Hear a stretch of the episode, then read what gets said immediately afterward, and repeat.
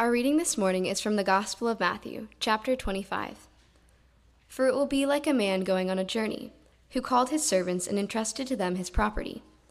To one he gave five talents, to another two, to another one, each according to his ability.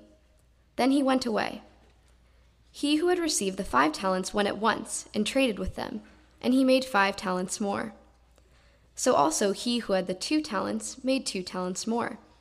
But he who had received the one talent went and dug in the ground and hid his master's money. Now after a long time, the master of those servants came and settled accounts with them. And he who had received the five talents came forward, bringing the five talents more, saying, Master, you delivered to me five talents. Here, I made five talents more. His master said to him, Well done, good and faithful servant. You have been faithful over a little. I will set you over much. Enter into the joy of your master. And he also, who had the two talents, came forward, saying, Master, you delivered to me two talents. Here, I have made two talents more.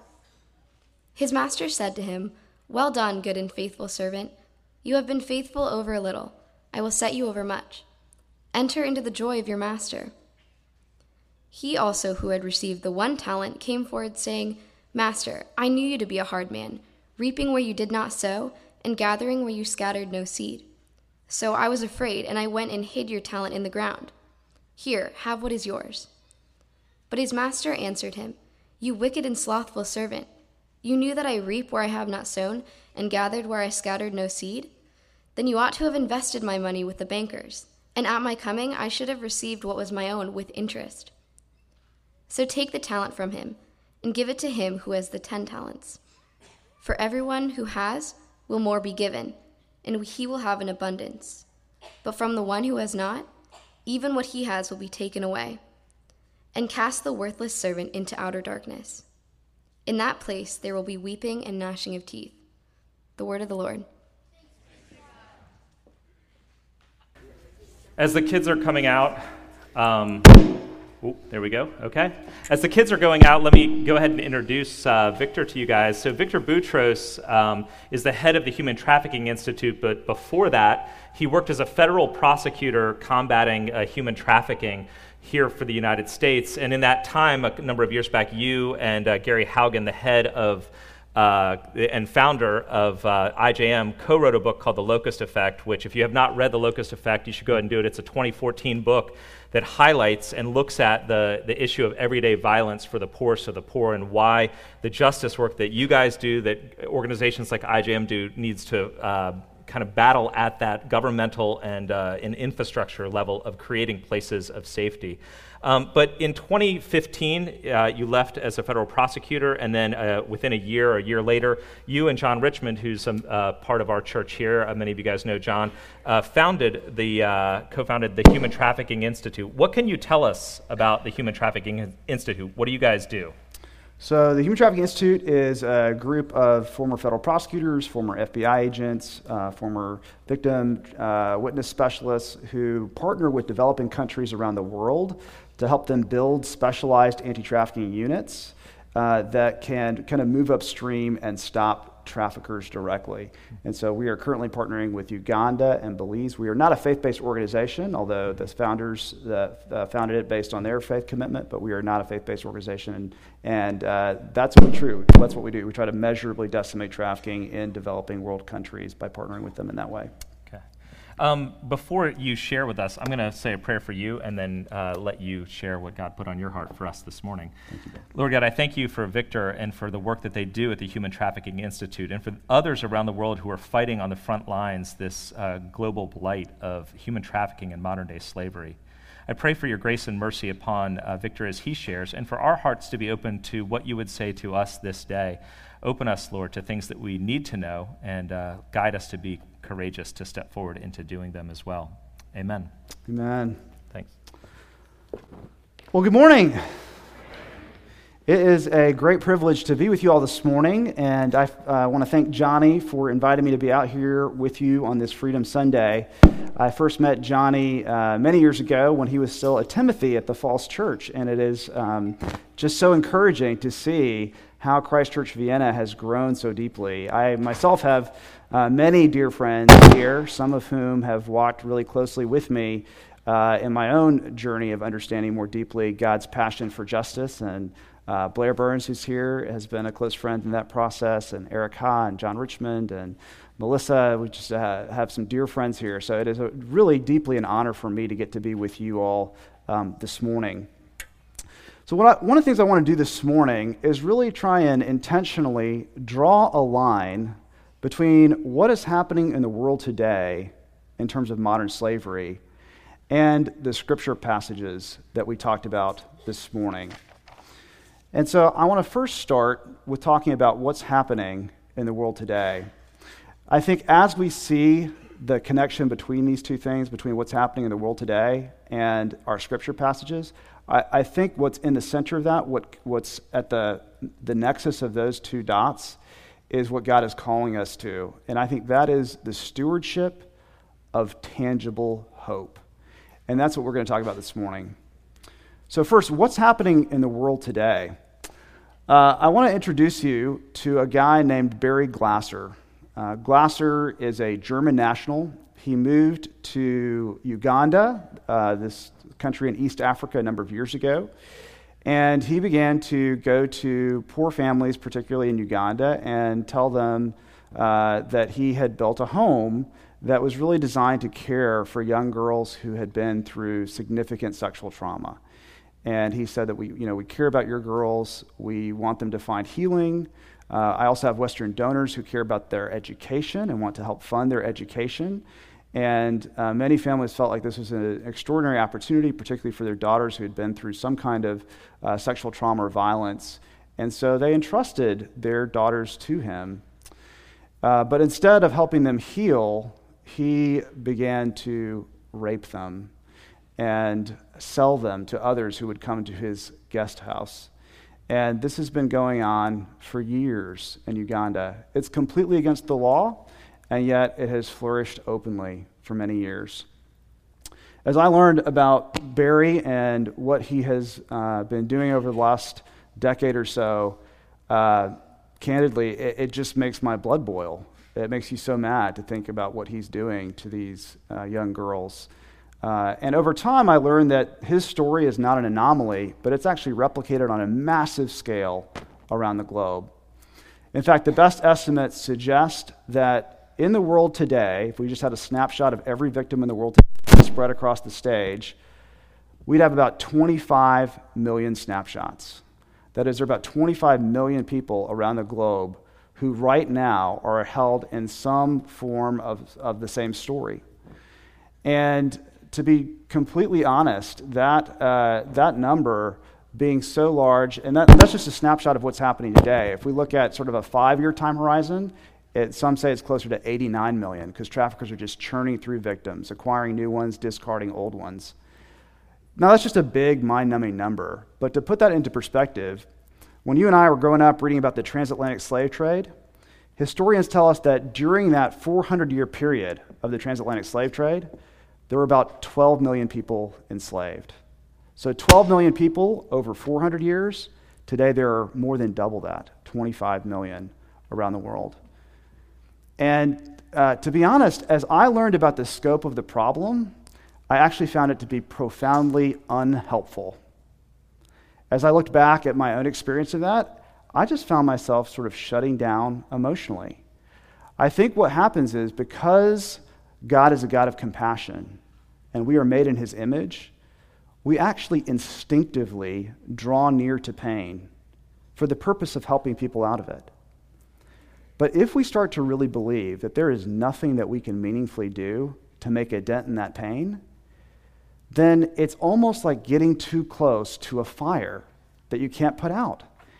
And you feel like, I can't afford to draw near to this pain. It's, it, I can't, I, I got to back away. I'm going to get burned. And that is how I felt as I learned about the scope of the problem.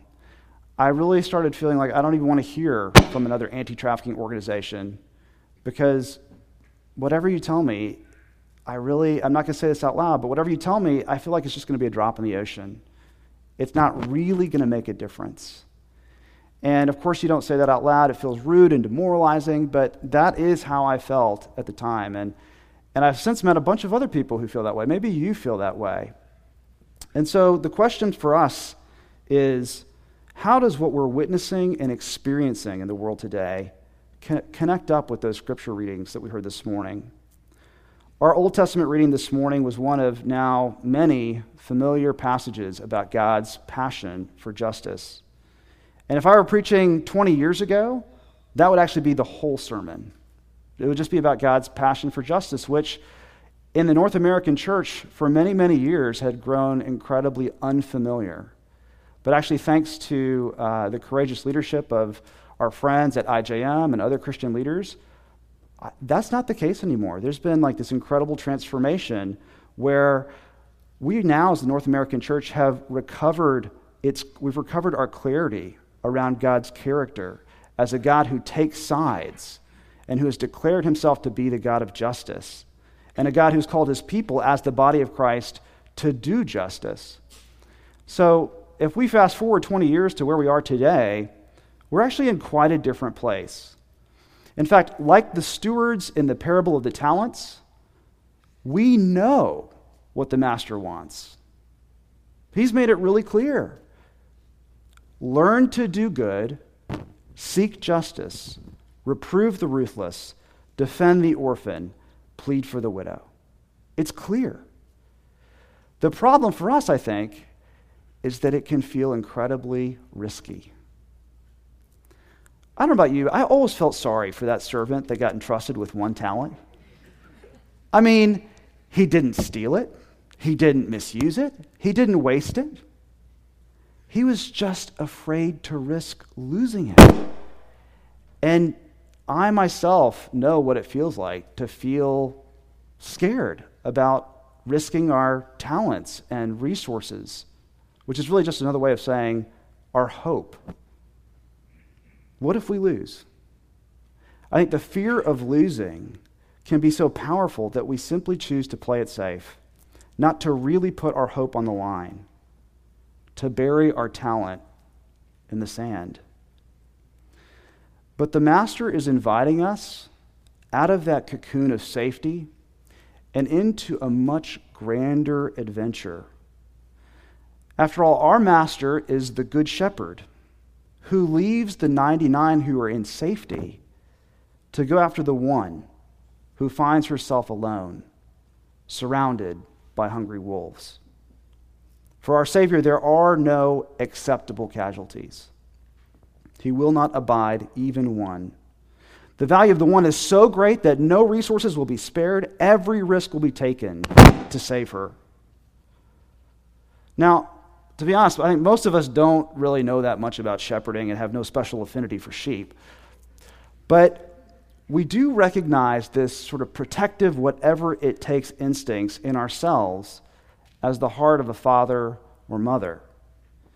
If we learned, if I learned that my own 12 year old daughter was swept into this nightmare, wouldn't we instantly scrap the calendar, get on a plane, and access every relationship, every resource at our disposal to protect her? Whatever it takes. I think it's natural that we would feel differently if our own child were swept into this nightmare than if we hear, you know, another sad story about a child in a faraway land.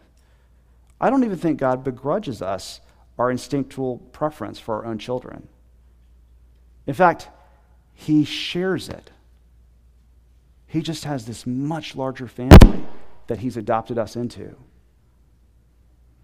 For him, every child languishing in domestic servitude, every girl crying out for help under the thumb of a trafficker is his very own child, whom he has known by name and treasured from the dawn of time, for whom he would lay down his own life. To traffickers, the child is just little more than easy prey, a pliant work mule to be used and then discarded. But to Jesus, she's a daughter of the king. And yet, Many of our anti trafficking efforts today have no impact on the traffickers' profits. Instead, they focus on two other very important things. One is reducing the vulnerability of potential victims. The other is caring for survivors. Those are both essential, but if we don't actually stop the traffickers, then we end up in this cycle of devastation where there's more and more traffickers exploiting more and more victims who need more and more survivor care. And it starts to feel like this bottomless pit of need. Feels like we can't build shelters fast enough to keep up with all the victims who need our care. Traffickers are really motivated by one thing, and that's money. It's an economic crime.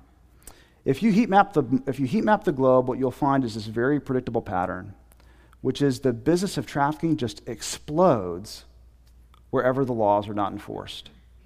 Doesn't matter if there's laws in the books, all that traffickers care about is whether those laws are actually enforced. So if you'll advance the slide, one more. One of the things that was very striking to me was discovering that the victims are not evenly distributed around the globe. In fact, the vast majority of the world's victims today are in developing countries. 93% of the victims in the world right now are in developing countries. This is one huge difference from what we think about when we think about transatlantic slavery. We think about transatlantic slavery as bringing a bunch of people from the developing world to the developed world where they were enslaved. Today, 93% of the victims are in the developing world. What that means is even if we completely eliminated trafficking entirely, in the United States, in Canada, in Western Europe, Australia, and Japan, we'd still have 93% of the victims out there. Well, why? Why is it so disproportionate in the developing world? If you go to the next slide. One reason is because th- there are developing countries right now where you are literally more likely to be struck by lightning than to go to jail for openly owning a slave. Literally. Like the statistician would say, you ought to be more concerned about lightning than jail. They're not worried about lightning, and they're not worried about going to jail. And so trafficking is flourishing. In fact, trafficking has now become the world's fastest growing crime, faster than drug trafficking, faster than gun trafficking. Why? Because traffickers this year are going to bring in more than $150 billion in profits. What that means is if traffickers were incorporated, they would outperform Apple, Exxon, Samsung, BP, and Microsoft combined. It's become big business. And as we looked at this landscape, we began to ask the question what if we could move upstream and not just deal with the tragic consequences of trafficking after the fact, when it's so, so hard to recover from that kind of trauma? But could we actually move upstream and stop it at its source, which is really the trafficker? Because if we can stop the trafficker, then not only do we free their current victims, but we spare that future stream of victims from having to spend years enduring that trauma or struggling to recover from it. So, when I was at the Justice Department, we launched a pilot to try and improve the capacity of the federal government to stop traffickers. We went to 94 federal districts and invited them to compete for six slots that would participate in the pilot. And uh, in those districts, we would basically do three things. We would help them build a specialized unit that would focus on trafficking. We put them through a mini law enforcement academy where we walked them through the strategies that we'd seen be effective at each stage of the process. And then we'd pair them up with me or another federal prosecutor in our national unit and roll up our sleeves and just start working cases together. And as you can imagine, there's all kinds of challenges that would come up that you never talked about in the classroom, but at least you had someone with you who had done this before who could help you solve those problems and move your cases forward. So, two years in, we pulled the numbers just to see how it was going. And here's what we discovered those six pilot districts had just hit it out of the park. There was a 114% increase in the number of trafficking defendants charged in the pilot districts compared with 12% in the rest of the country. In fact, those six little pilot districts had produced more convictions than the other 88 federal districts combined. Literally, more than half the convictions in the entire United States came out of those six little pilot districts. So, like, okay, this is working. It's not really rocket science. This is how you build specialized skills in any category that matters to you. If you think about it, if you wanted to build spe- specialized skills in any category, it's always kind of a two stage process. It's mastering a set of core knowledge that you need, and then applying skills with someone who's done it before over a long period of time. So my parents were doctors. It was the same thing, right? They go to medical school and acquire some core knowledge that they need. But you don't put someone under the knife at the end of medical school, right? You have this whole process of residency, where basically all you're doing is working with the senior surgeon day in and day out until you've built the skills to do it on your own. We're just applying that same tried and true methodology to building specialized trafficking skills. The good news is that the model that we just described is now spreading in the US. It's actually on to its second iteration, and the numbers are similarly quite strong. The bad news is that it was not spreading in the developing world where trafficking was just exploding. And then, just in the last 20 years, there have been two historic social transformations that have taken place, and one key insight that has paved the way for this model to actually grow and spread in the developing world. First, social transformation. There's been a tectonic shift in the legislative landscape.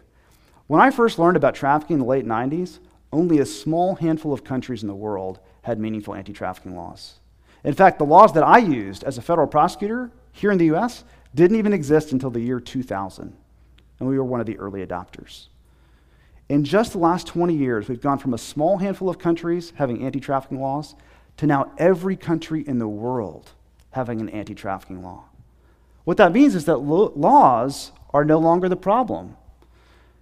Laws, the laws in the books are there. The question is are those laws actually going to be enforced? And laws are not much good if you've got police that don't really care. And for a long time, that was a huge, overwhelming obstacle I kind of felt like, wow, I could go into a police station in a place like India and we could have video evidence of a girl being offered for underage sex by a trafficker. And they kind of look at you as if I came into the local Vienna PD, PD station with a picture of Blair going 40 and a 35. Like, look, it's against the law. Here's the law. Here's the video. You know, come on. They're like, what? I got better things to do. Who cares? It's not that important. And it felt to me like, wow, until there's some kind of moral transformation en masse where these police and prosecutors actually value women in a different way, nothing's going to change. But there's been this incredible transformation in the last 20 years that has really created self interested reasons for governments to care about improving their enforcement. I'm going to talk about just one. In the year 2000, the US government created a new office within the State Department that's required to assign a grade to every country in the world on how well they're combating trafficking. And if you get a failing grade, then you're subject to economic sanctions from the U.S. Uh, your own John Richmond, Ambassador Richmond, is now leading that office, and he's doing an amazing job. What that means is that all of a sudden, if you're a leader in a developing country, whether you're actually enforcing the law against trafficking gets moved from the, you know, maybe I'll get to it one day pile to like the urgent priority pile, because now it could affect my economic relationship with the U.S. So you start to see leaders kind of shouting down the chain of command to police and prosecutors and judges, you know, you guys got to get this fixed, because this is now a problem for me. These traffickers are now a roadblock standing between me and the economic objectives that I care about. Well, the problem was the people at the bottom of the chain, these police and prosecutors and judges, are going, we don't know how. It's really specialized, and we've never done this before. Like, we don't know how to do it.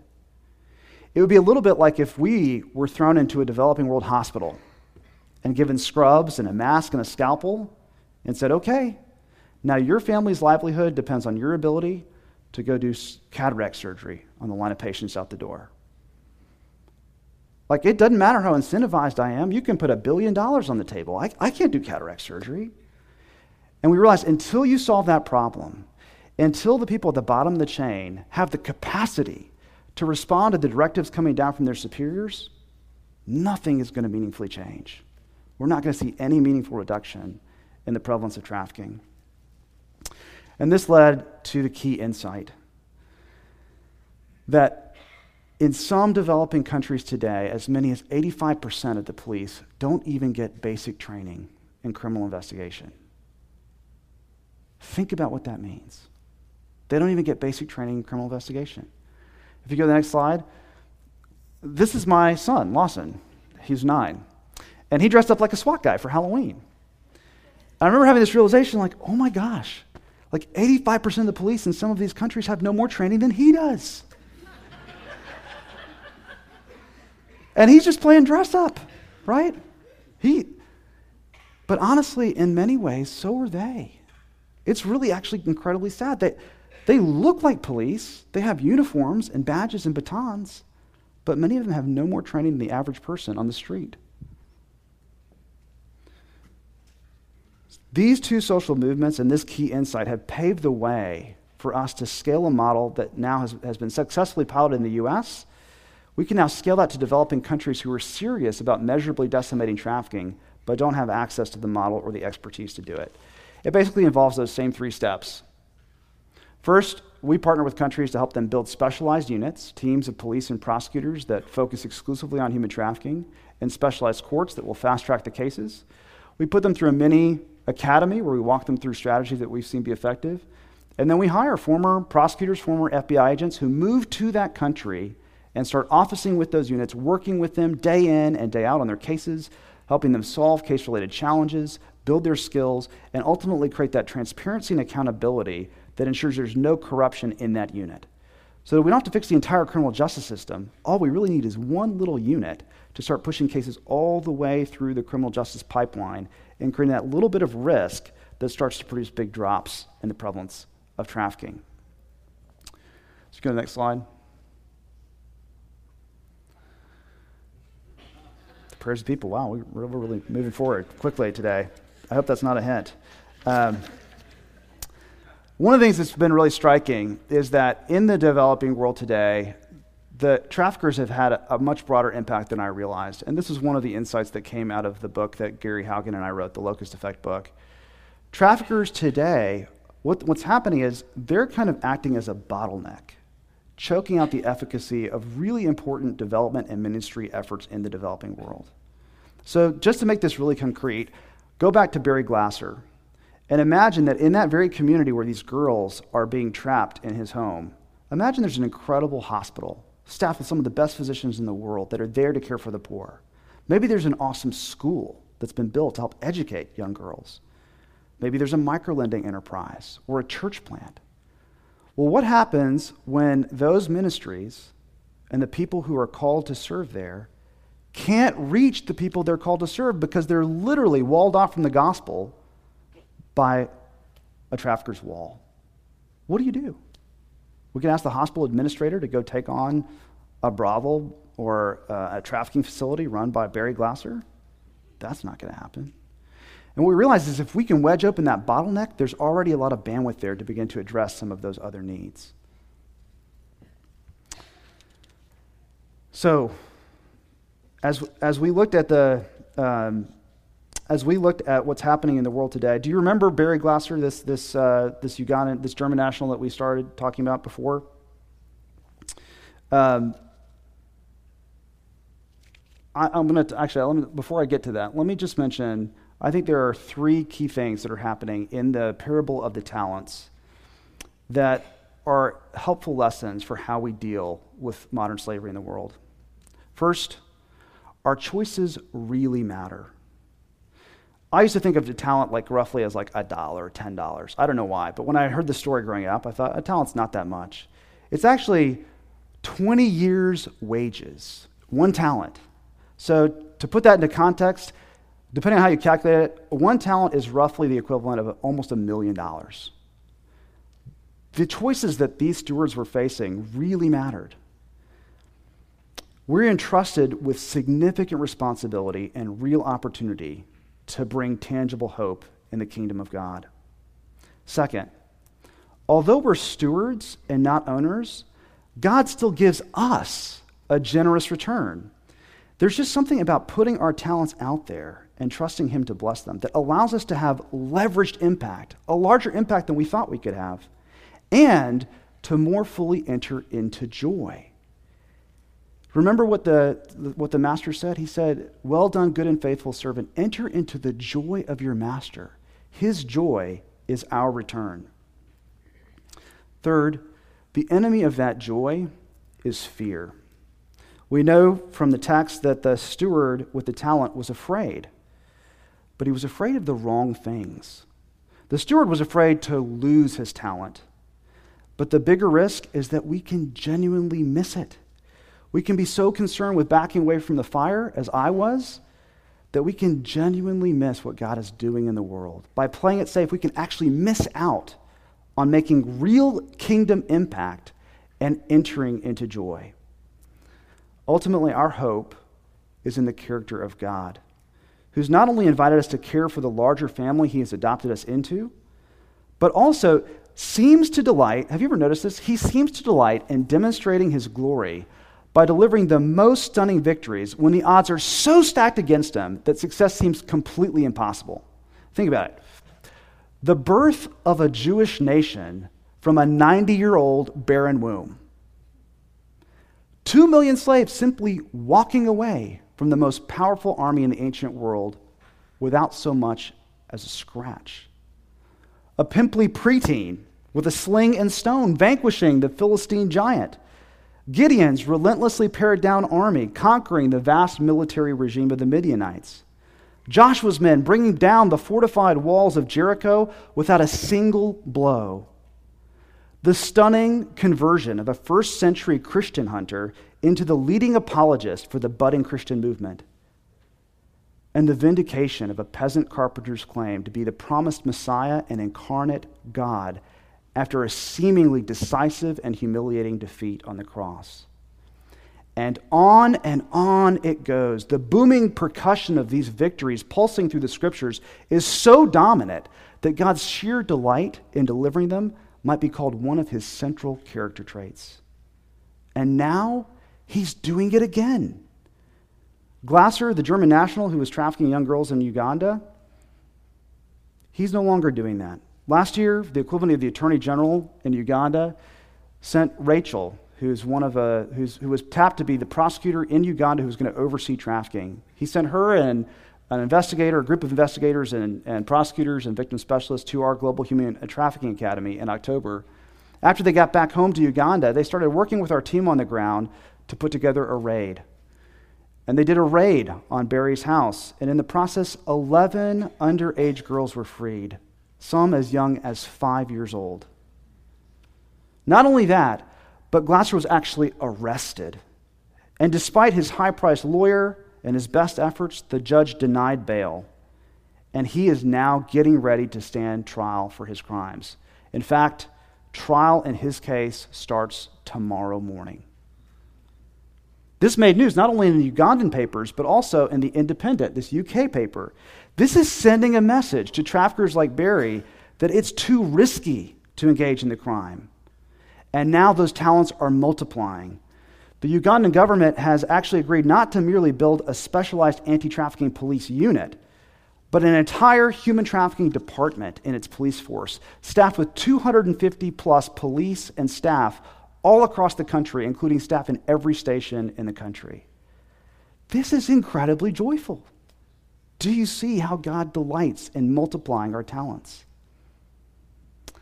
I want to close with this. If you think about the grand arc of history, for literally millennia, slavery has flourished. And for the vast majority of that time, it's flourished legally. The countries in Western civilization that we, that we read about, Graham, it was legal. It's on the books. It's just in the last 200 years or so that we started to see this movement saying, no, slavery's wrong and it should be illegal. And in fact, it's just in the last 20 years that we've seen these incredibly important social transformations where it's now illegal in every country in the world. One by one, the dominoes that have held back the fall of widespread trafficking in the world are falling.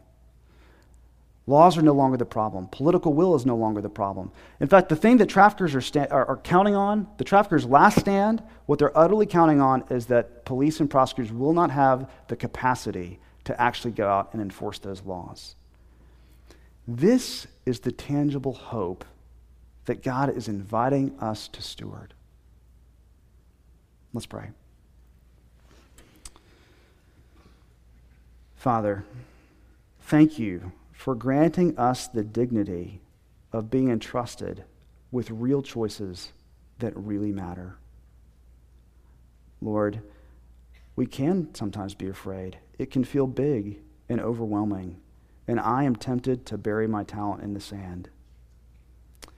Lord, please spare me from that loss. We want to be with you, and you are out in the world, and you are blessing your work there, and you are multiplying the impact, and you are allowing us the incredible gift of entering more fully into your joy. May we boldly steward the tangible hope that we are seeing for the sake of your kingdom and our joy. Amen.